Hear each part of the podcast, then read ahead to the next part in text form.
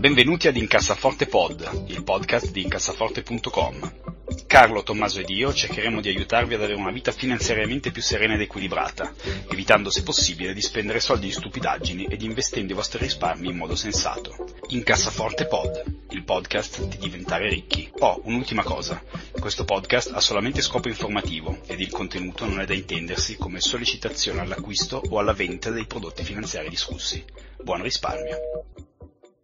Salve a tutti, bentornati ad una nuova puntata di Incassaforti Pod. Io sono Andrea Alfieri, con noi c'è Tommaso De Benetti. Ciao a tutti. Che è in una fase in cui odia i bambini degli altri, giusto? Sì, quelli degli altri, il mio invece mi va benissimo. Perfetto. E Carlo Liegi Baston Liegi, come stai? No, no, no, no, questa settimana Maverick, ragazzi. Sono riuscito finalmente a vedere Top Gun Maverick, dopo ne parliamo. Ah, maledizione, era anche il mio consiglio. allora ne parliamo a quattro mani. Perfetto, benissimo, benissimo. Ehm, allora, eh, grandi, grandi novità nei mercati. Noi praticamente da quando abbiamo eh, rilasciato l'ultima puntata, eh, i mercati non hanno fatto altro che andare tendenzialmente giù, con qualche giorno eh, di up clamoroso come tipico dei periodi di alta volatilità. Ehm, quindi bene, eh, partiamo però prima con una mail eh, perché il nostro amico Davide ci ha... è stata un, una puntata che ha generato enormi quantità di bacchettamenti, quindi eh, iniziamo da, dal primo che è Davide, Tommaso. Scusate, io, non ricordo, io non ricordo cosa avevamo detto nella puntata, comunque va bene, andiamo avanti. No, abbiamo detto sostanzialmente che i giovani possono lavorare più duramente, un vero commento... Ah, okay, da... è, vero, è vero, è vero, è vero, hai ragione. Confermo. Che i giovani sono chiusi, abbiamo detto praticamente. No, no, in realtà tu eri veementemente eh, contrario a quanto, a quanto dicessi. Io, scusate, se volete ritratto non solo i giovani, in generale la gente ha poca voglia di lavorare, così si incazzano ah, anche i vecchi. Il vero discorso da vecchio. Sì, tutto era nato dal mitico tweet eh, di quel proprietario di studios che diceva che insomma andare in burnout è piuttosto normale e, e, e, la tesi sostanzialmente mia e di Carlo eh, è che in un momento come questo è forse un, è forse un, buon momento per mettersi in mostra lavorando un filino di più eh, rispetto agli altri. Ci siamo attirati selve di peti da Tommaso e a quanto pare anche da Davide. Tommaso, vai, leggi. Allora, Davide ci dice, cari host di Incassaforte, da ascoltatore giovane mi sento in dovere di tirarvi le orecchie per quanto avete detto nell'ultima puntata sulla qualità del lavoro. Consigliare a un giovane di lavorare ancora di più per farsi notare e ottenere promozioni è, a mio parere, un errore che dimostra lontananza dalla realtà, poca conoscenza delle dinamiche del lavoro, soprattutto italiane, state implicitamente favorendo il burnout di una generazione che viene già sfruttata per pagare i bonus e le auto aziendali a voi boomer e, e qui eh, dice che fondamentalmente parla di se stesso. Vi propongo un esperimento, raccontate un esempio recente in cui nella vostra azienda o realtà lavorativa qualcuno possibil- possibilmente giovane è stato promosso perché lavorava di più. Vai Andrea, tu che sei un boomer. Eh. Allora, eh, intanto io non sono un boomer, sono vecchio, ma purtroppo non sono un boomer. Credo credo di essere l'ultimo anno della generazione X, no? Carlo, tu che sei... Sì, più o meno finisce nell'80 la generazione X. Poi ne, ne parliamo riallacciandoci all'articolo di, di, Ben Carson di questa settimana. Esatto. Ehm, io eh, devo dire la verità, mi dispiace Davide ehm, che tu la veda così perché eh, voi, voi, giovani siete il futuro e, e se, se, la vostra attitudine è così cinica e negativa... Eh, non è una cosa positiva. Io sono certo che la, la, il cinismo derivi da esperienze eh, personali, ehm, però io sicuramente eh, diciamo eh, ho una visione più positiva dovuta forse al fatto che ho lavorato quasi tutta la mia carriera all'estero. Ehm, però esistono eh, situazioni in cui eh, giovani che hanno voglia di fare non solo perché lavorano tanto, ma anche perché lavorano bene, soprattutto prevalentemente perché lavorano bene, eh, si sono fatti notare e hanno fatto carriera. Eh, io nel mio piccolo ho sempre cercato eh, personalmente di valorizzare le persone che hanno voglia di fare, proprio perché sono molto consapevole dell'effetto demotivante che ha il non vedere riconosciute queste cose. Quindi ehm, può essere eh, che la cosa sia diffusa, eh, mi immagino in certe parti d'Italia più, più, di altre, e in certe aziende sicuramente più di altre. Ehm, io credo che nel nostro piccolo l'unica cosa che possiamo fare è provare a premiare un pochino la meritocrazia e la voglia di fare indipendentemente da quella che è l'età di una persona, ok? Quindi io ehm, nella mia azienda precedente, per, tanto per fare un esempio, eh, io avevo tra gli area manager che lavoravano per me eh, i due area manager più giovani di tutta l'organizzazione. E questo perché? Perché ho trovato delle persone che secondo me erano molto valide, l'opportunità di mettersi in mostra. E, ehm, quindi penso che dipenda in parte anche, anche da noi e che sia un, un, dovere di chi ha delle posizioni manageriali eh, quello di fare in modo che persone come te eh, magari cambino idea. Ecco. Quindi eh, cerco di essere un po', un po ottimista, ma appunto esistono, esistono, queste cose. C'è tanto male, ma c'è anche tanto, tanto bene, secondo me. In certi casi viene riconosciuto. Eh, sì, no, no, per me è assolutamente la, la stessa cosa. Anch'io di, di, sono, sono, d'accordo che non è la regola quando dovrebbe esserlo, però i casi di persone che lavorano di più eh, e vengono promosse ci sono, però non basta lavorare di più, devi lavorare di più e devi lavorare anche meglio. Purtroppo è così. Bene. Tommaso, eh, adesso... No, allora, la mia, la mia, esperienza qui non so cosa, quanto possa valere perché lavoro per un'azienda talmente piccola dove, eh, a parte che comunque l'età media è relativamente bassa perché ci sono due manager eh, su tre che sono, uno ha 50 anni, uno è sui 55 credo, uh, e poi tutti gli altri sono più giovani. Credo che il più giovane in ufficio ne abbia 28.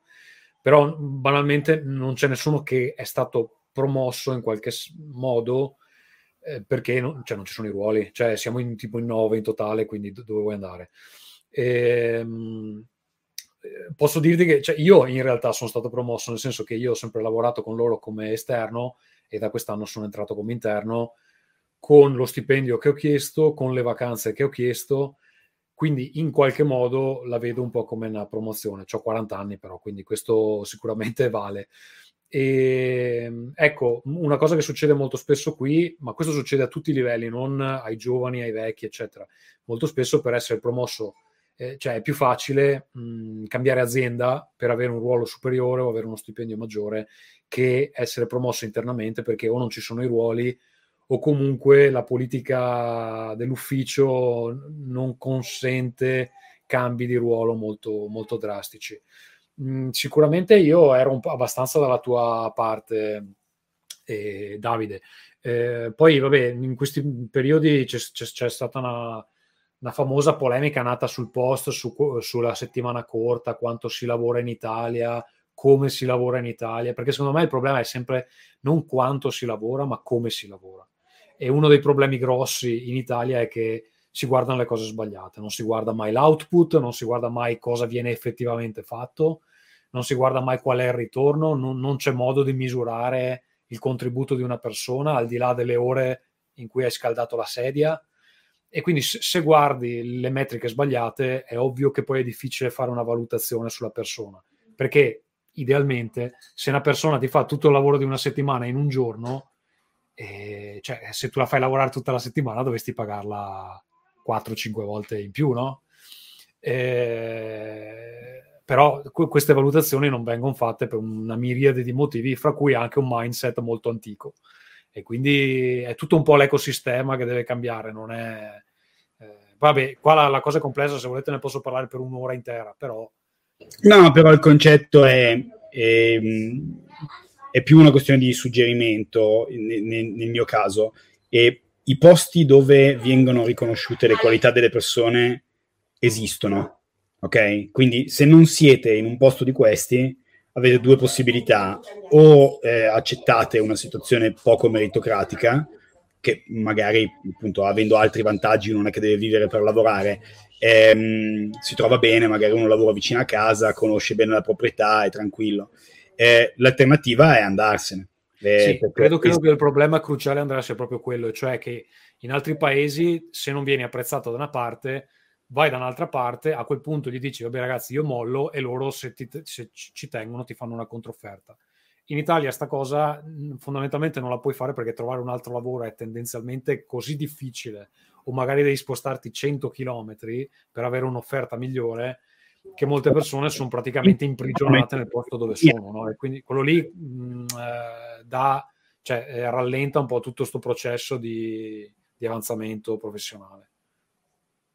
Vabbè, vabbè pass- passiamo oltre. Eh, Davide, eh, spero che la vita eh, ti sorrida di più e spero che tu abbia modo di incontrare persone manager. Non mollare, fa... Davide, non mollare, soprattutto yeah. impara cose anche fuori dal lavoro, che serve sempre. Esatto, molto bene. Ehm, Carlo, allora, discutevamo prima, eh, mercati in grande crollo, eh, come stai come stai reagendo tu a, a questa situazione di, di, mercati in discesa? Ma con moderata gioia, nel senso che uh, sono contento, ma uh, spero, penso si possa fare di meglio, cioè di peggio, quindi scendere ancora un pochettino. Uh, per il resto, il, per quanto mi riguarda, il mercato di riferimento è sempre quello statunitense, gli altri credo vadano un pochino, un pochino a ruota.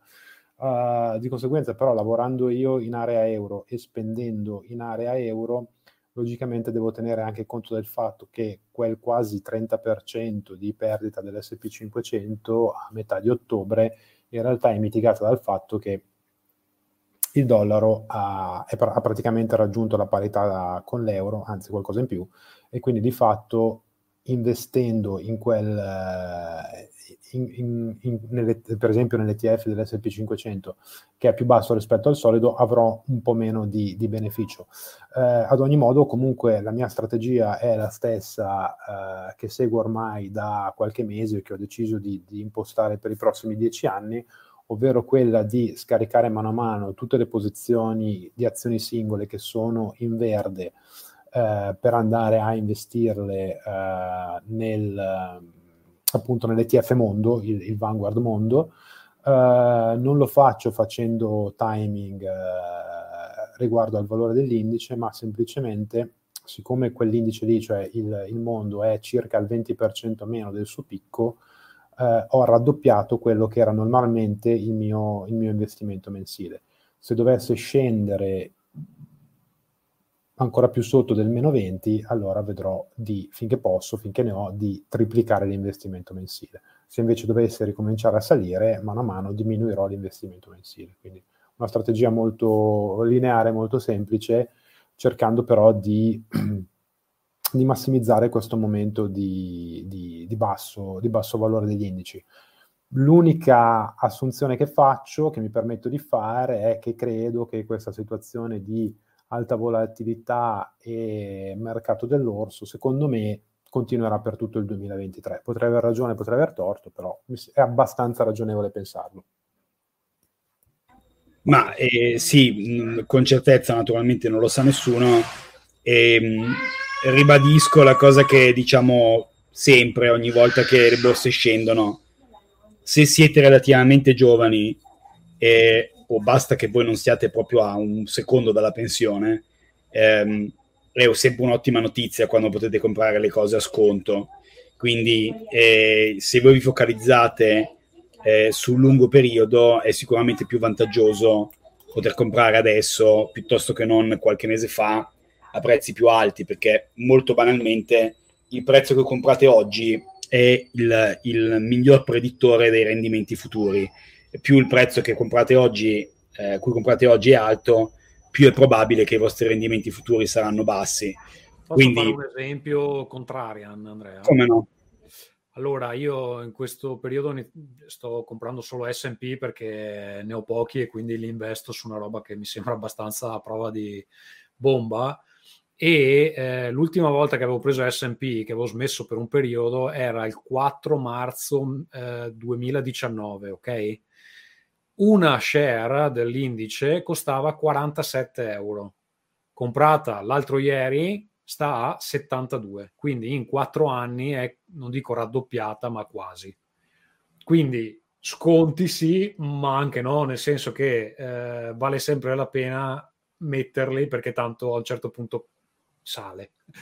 Quindi eh, cioè, c'è una differenza qua, adesso non so quanto è, ma sono quasi eh, sono 25 euro di differenza fra, fra il 2019 Beh. e il e Beh, rispetto, rispetto, agli standard storici, la borsa anche oggi non è, secondo, indipendentemente dalle metriche che utilizzate, eh, che siano il PI, che siano eh, il, la percentuale del valore rispetto al GDP americano, insomma, vari, vari, vari indicatori. Le borse oggi non sono cheap, eh. non sono cheap, eh, sicuramente sono molto meno care di qualche mese fa. Eh, c'è anche da dire una cosa, negli ultimi 15-20 eh, anni i momenti in cui le borse sono state cheap sono stati veramente pochi e brevi. Eh, se voi guardate dal 2000 ad oggi le borse sono state piuttosto sopravvalutate in media rispetto alla media storica dal 1890 e qualcosa.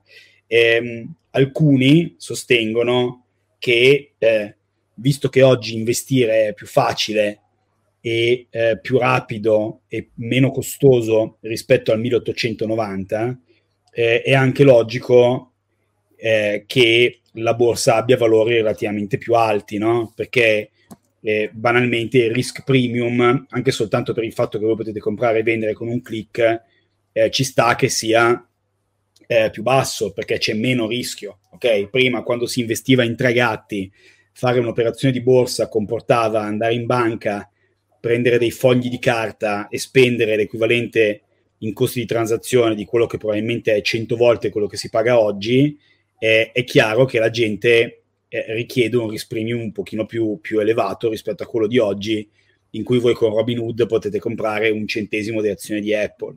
Ehm, quindi potrebbe anche essere logico, eh, potrebbe uso il condizionale, eh, che eh, da qui in avanti mediamente le valutazioni di borsa siano più alte, quindi quello che oggi appaia come poco cheap sia poi in prospettiva magari invece un buon punto d'entrata. Io cerco più che altro di non complicarmi la vita e è a meno 25 rispetto a qualche mese fa, quindi sono più contento perché io investo regolarmente. Poi, io ho se... una domanda da Newbo uh, ancora mi considero molto inesperto, quindi anche se ormai è qualche anno. Eh, quindi vi chiedo questa cosa qua. Allora, eh, Biden ha presentato un piano per uh, diciamo la costruzione di microchip negli Stati Uniti. Tra l'altro, uh, dando un ultimatum ai cittadini americani che lavorano in Cina, che apparentemente sono tanti, non pensavo, eh, appunto nel settore che se vogliono la cittadinanza americana devono tornare in patria, se no possono stare in Cina ma, ma, perdono la cittadinanza americana. Mi pare di capire che questa cosa abbia creato un esodo di massa dal giorno alla notte, quindi creando un grosso problema per la Cina. Chiaramente credo che questa cosa sia fatta in ottica Taiwan in maniera che eh, nel caso succedano dei casini non si trovino completamente isolati. Dopodiché l'altro giorno c'è stato il um, come si dice, il congresso del partito cinese dove Xi è stato rieletto per la terza volta come un imperatore del, del passato, dove non hanno diffuso i dati sull'economia cinese, che insomma venendo dalla Cina sta cosa vagamente sospetta. Voi come vedete i mercati emergenti soprattutto quello cinese nei prossimi cinque anni? Ah, beh, una bella domanda. Eh, non saprei, io personalmente mi tengo abbastanza lontano, cioè per me tutto quello che è Cina è quello che Vanguard dec- o, o, il gestore decide di mettere nell'ETF mondo, no? che lo pesa a seconda della capitalizzazione che ha nel peso delle, delle borse mondiali. Poi andare dentro a vedere effettivamente che cosa c'è lì, soprattutto vista l'esposizione ai colpi di testa di un partito che dalla mattina alla sera già, già interviene la Fed nel paese più democratico del mondo, figurati cosa può fare il partito cinese in Cina uh, boh, io mi tengo alla larga. Sì, in generale, diciamo, nel breve periodo io non vedo come si possono avere outcome positivi eh, facendo costantemente le cose sbagliate, no? E, mm, cioè, per quanto poi i cinesi possano essere una dittatura, eccetera, eccetera, ma se tu nel 2023 eh, ancora mantieni una politica di Covid-0 e, e, e fai swab test alle carpe, come, come, come è uscito in qualche, in qualche articolo qualche, qualche, giorno fa, le, l'economia tendenzialmente non, non, può andare bene, insomma, cioè, è piuttosto ovvio. Se la gente sta a casa, non va a lavorare, non può fare nulla, e, un, non vedo come, come, a lungo termine possa rivelarsi una strategia vincente. E, ehm, sinceramente a brevissimo non sono molto ottimista sulle prospettive cinesi eh, però poi Quindi, questa... ecco cioè la mia domanda è essendo che tu non sei ottimista conviene secondo te investire in mercati emergenti o comunque non so, un ETF che copre la Cina o invece ti terresti alla larga perché sicuramente andrai a perderci dei soldi? Io no, perché no, io, io una piccola parte di emergenti ce l'ho e, e adesso sto aggiungendo anch'io eh, con un ETF mondo perché secondo me quando le borse ca- mh, crollano tutte conviene stare più ampio possibile. Eh, cioè io di mio personalmente c- tendo ad andare a cercare i buoni affari quando le borse sono alte, C- vado a cercare che siano azioni singole o paesi, cose che sono magari meno, meno sopravvalutate del resto, ma in un contesto in cui la borsa scende io compro un po' tutto e il modo migliore per comprare un po' tutto è il famoso ETF Mondo. L'ETF Mondo ha una parte di emergenti al suo interno, se non ricordo male, quello di Vanguard adesso li include, una volta non li includevo, adesso non, eh, andate, andate, a cercarvi naturalmente eh, conferma di tutto quello che vi sto dicendo. Eh? Se, se, volete, e questo non è un podcast di, di, di consulenze finanziarie, quindi a, andate a vedere, però molti di ETF Mondo ad oggi includono anche che io sappia eh, mercati emergenti e mm, se così fosse comprate la piccola quota parte di Cina e, e buonanotte anche perché poi sai Tommaso c'è l'outlook negativo che vediamo io e te lo vedono anche gli altri attori di mercato non a caso la borsa cinese è tendenzialmente molto bassa quindi non è tanto eh, quali siano le prospettive ma anche quali siano le prospettive in rapporto al prezzo che uno paga quest'oggi quindi se, secondo me non ha senso escludere a priori. Ecco, sicuramente la Cina ha un rischio paese molto elevato, quindi non metterei più del pezzettino relativo alla sua capitalizzazione mondiale, basta. Cos'è la roba che, peggiore che può succedere alla Cina nei prossimi anni? Ah, non lo so. La uh, economica. Sì. Sai, il problema con le dittature è che spesso sono più interessate a preservarsi che non al benessere comune. Quindi, se, se in certe situazioni loro devono fare la cosa sbagliata per il benessere comune per autopreservarsi, probabilmente la faranno. E quindi, eh, quindi poi alla fine ci, perde, ci perdono i cinesi, però eh, e, quindi poi di conseguenza chiunque investe nel mercato cinese. Però sì, possono accadere cose, cose, brutte, questo sicuramente, insomma. Alla fine è una dittatura, ecco, è un paese che non ragiona secondo le logiche capitalistiche normali. Quindi... Eh, ipoteticamente, se nei prossimi dieci anni si aprisse la democrazia per qualche motivo, che ne so, il prossimo, quello che eh, succede, Axi, eccetera, cioè la vedreste meglio o peggio? No, se si apre meglio, però è un processo storico che probabilmente dura decenni. Eh. Sì, cioè, sì. Non, probabilmente non, noi saremo già in, stra in pensione. Sì, non correrei a portare sacchi di soldi in Cina, ecco, quest'oggi, questo sicuramente possiamo, possiamo dirlo. Ehm, Carlo, e, um, cosa dite? Passiamo ai consigli della settimana, dai.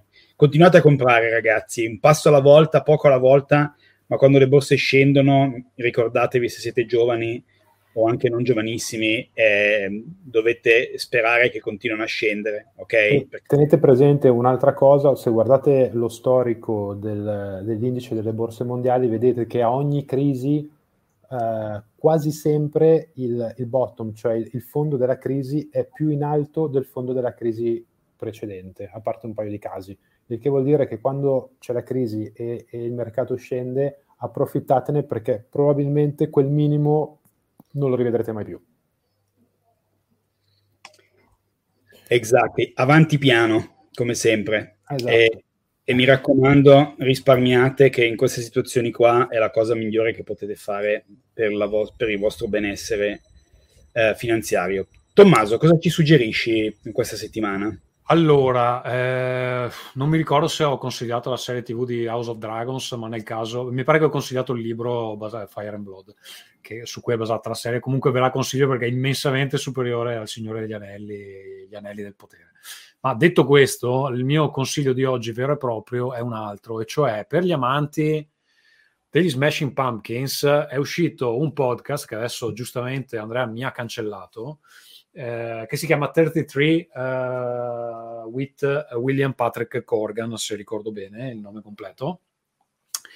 Che è praticamente, se, se, sapete chi è William Patrick Corgan, sapete che è Billy Corgan degli, degli Smashing Pumpkins. Smashing Pumpkins che eh, stanno rilasciando, devono rilasciare il nuovo disco, che sarà un disco triplo, perché chi conosce la band sa che Corgan scrive praticamente tre canzoni al giorno, quindi quando morirà ci saranno migliaia e migliaia di canzoni uh, inedite da, da, recuperare. Allora, Smashing Pumpkins, che negli anni hanno avuto alti e bassi, secondo me, eh, ultimo disco bello, quello prima meno, quello ancora prima bello, quindi un po' sì, un po' no.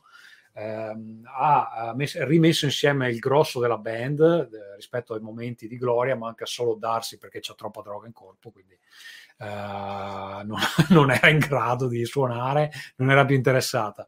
Ma eh, allora, le, cosa c'è di interessante? Questo disco si chiama Atum e eh, esce nei prossimi mesi. L'esperimento interessante è questo podcast, appunto 33 con, eh, con William Patrick Corgan, eh, perché è praticamente un podcast dove ogni puntata rilasciano una canzone dal disco, quindi saranno 33 canzoni e poi ce ne sono 10 extra se compri la versione super deluxe rilasciano una canzone, la fanno ascoltare e poi ci parlano sopra per un'ora. Allora, è tantissimo materiale audio, però escono delle cose, delle chicche interessanti rispetto a sia il nuovo disco, cosa, come mm, pensano alla musica, come pensano alle lyrics, come è nata l'idea, cioè, perché poi è un concept, quindi c'è tutta una roba strana. E poi parlano anche generalmente anche di una canzone vecchia un po' particolare, magari una non di quelle più famose. E, e, e. Allora, se vi piace Smashing Pumpkins è oro colato se non vi piace Smashing Pumpkins è comunque eh, un, um, un, documento interessante per capire come vengono creati i dischi, tutti i ragionamenti che ci stanno dietro, eccetera. C'è da dire che Billy Corgan è un personaggio abbastanza strano perché oltre ad essere un musicista rock eh, è anche uno molto polemico, gli piace il wrestling e il tè, quindi ha de- dei gusti un po' particolari. Ha un'azienda, credo che, che finanziasse, fosse mecenate di, un piccolo giro di wrestling e poi c'ha sto, sto negozio dove vende del tè che non c'entra un cazzo con il resto fondamentalmente e, ma poi ha anche poi ha tutte delle teorie di cospirazioni ha, detto, ha, detto, più di una volta di aver visto un alieno quindi è, è un personaggio un po' particolare però niente se, se, vi interessa io lo sto trovando molto interessante lo ascolto un po' alla volta perché voglio sentire le canzoni nuove però ogni puntata è un'ora e qualcosa quindi cioè, devi avere anche la voglia di ascoltare tutto però se vi interessano e se volete sentire in anteprima le canzoni nuove, alcune sono belle, alcune no, eh, però boh, sono 33, ce ne saranno 10 belle penso in totale. Quindi niente, eh, 33. Fantastico. Carlo, cosa suggeriamo invece? Noi abbiamo spoilerato prima. Allora, noi suggeriamo il, il, nuovo Top Gun, Top Gun Maverick, che è il seguito del film originale che tutti sicuramente conoscete del 1986, a meno che abbiate vissuto su Marte fino, fino a ieri e eh, non credo abbia bisogno di, di, molte presentazioni. Io vi posso dire la mia esperienza proprio di pancia, sono rimasto sopraffatto dalla visione del, del film, tant'è che poi me lo sono riguardato credo sette volte in una settimana e ci sono almeno tre considerazioni da fare. Uno, che non faranno mai più un film con delle riprese aeree come, come Top Gun Maverick. Quindi guardatevelo, guardatevi il making of del, del DVD o del Blu-ray perché è veramente da questo punto di vista qua un lavoro pazzesco. Uh, la seconda cosa è che secondo me è il miglior seguito della storia del cinema insieme ad Aliens e Terminator 2. E la terza è che Jennifer Connelly è ancora una bella figa, diciamolo. Beh, ma, quello, ma, quello, è lo sfondo, quello, quello è sempre, è sempre verissimo. Barco perché se non l'avessi tu l'avrei detto io. No, no, no, ma quello, quello lo lasciavo dire a voi, ma è, era, è, verissimo. E la terza è che se conoscete un po' la storia di, di come è nato il film, magari ve la racconta Andrea, se non ve la dico io, è proprio la prova che quando si fanno le cose con amore e con rispetto vengono, vengono bene. Uh, no, io non so assolutamente come sia nato il film. Eh, le considerazioni sono: uno, bello vedere, soprattutto per dei vecchi come, come noi, eh, un film, diciamo, eh, che, che, proprio trasuda anni 80. Anche le, le, motociclette che guida Tom Cruise, alcune sono vecchie, vintage. L'orologio è lo stesso che aveva nel primo L'orologio è lo stesso, cioè ci sono una serie di piccole chicche per dei vecchi come noi. Um, Jennifer Connelly sia una donna di una bellezza assolutamente sconvolgente. Eh, Tom Cruise è, è, fastidiosamente giovane d'aspetto, nel senso che è uguale a quando aveva tipo 35 anni, quindi ha probabilmente un, un ritratto di Beh, se stesso. Essendo, sappiamo che è un vampiro, quindi insomma. Esa- esattamente. E no, non so come sia nato il film, ma è una figata. Ora, attenzione, chiariamo, cioè non è che è da Scabinet eh, no? Cioè, nel senso, non è che è stiamo. Molto be- è molto più bello di Das Cabinet. È molto no. più divertente, sicuramente. Um, però cioè, si tratta di un film Crash Boom Bang americano fatto bene, come va fatto, e quindi così va visto. Insomma, ecco, non, non aspettatevi No, una... due, due, giusto due cose su come è nato il film, quando, eh, dopo una genesi abbastanza travagliata, eh, quando è uscito il primo trailer, prima del Covid, la giacca che si vede Maverick che tira fuori la giacca, quella che usava ovviamente nel primo film, dove al posto della bandiera dell'impero giapponese c'era una bandiera cinese.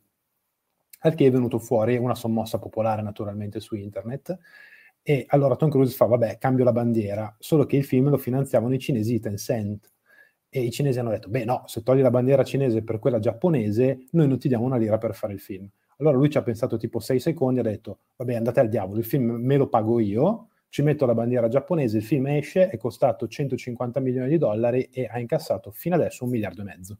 Quindi...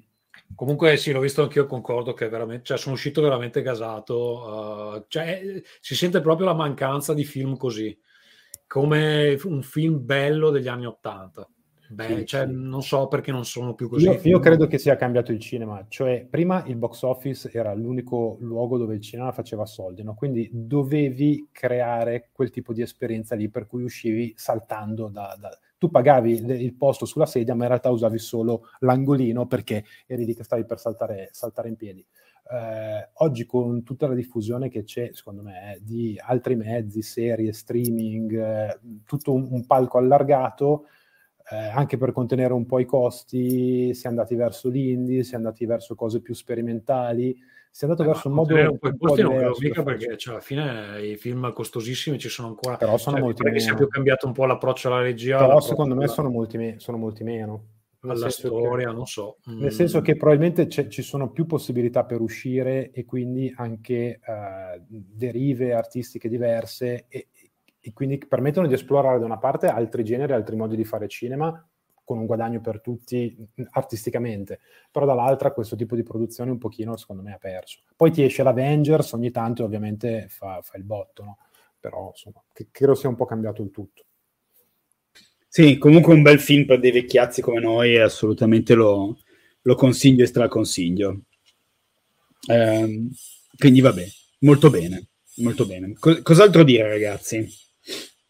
Uh, io vi consiglio un canale YouTube se vi capita, Indigo Traveler, che è un, uh, un, canale abbastanza famoso di questo ragazzo che va in giro per il mondo in paesi un po' disagiati, uh, fa questo giornalismo un po', un po', grezzo, molto crudo, vi fa vedere veramente com'è la vita in questi posti e secondo me va- vale la pena di dargli un occhio.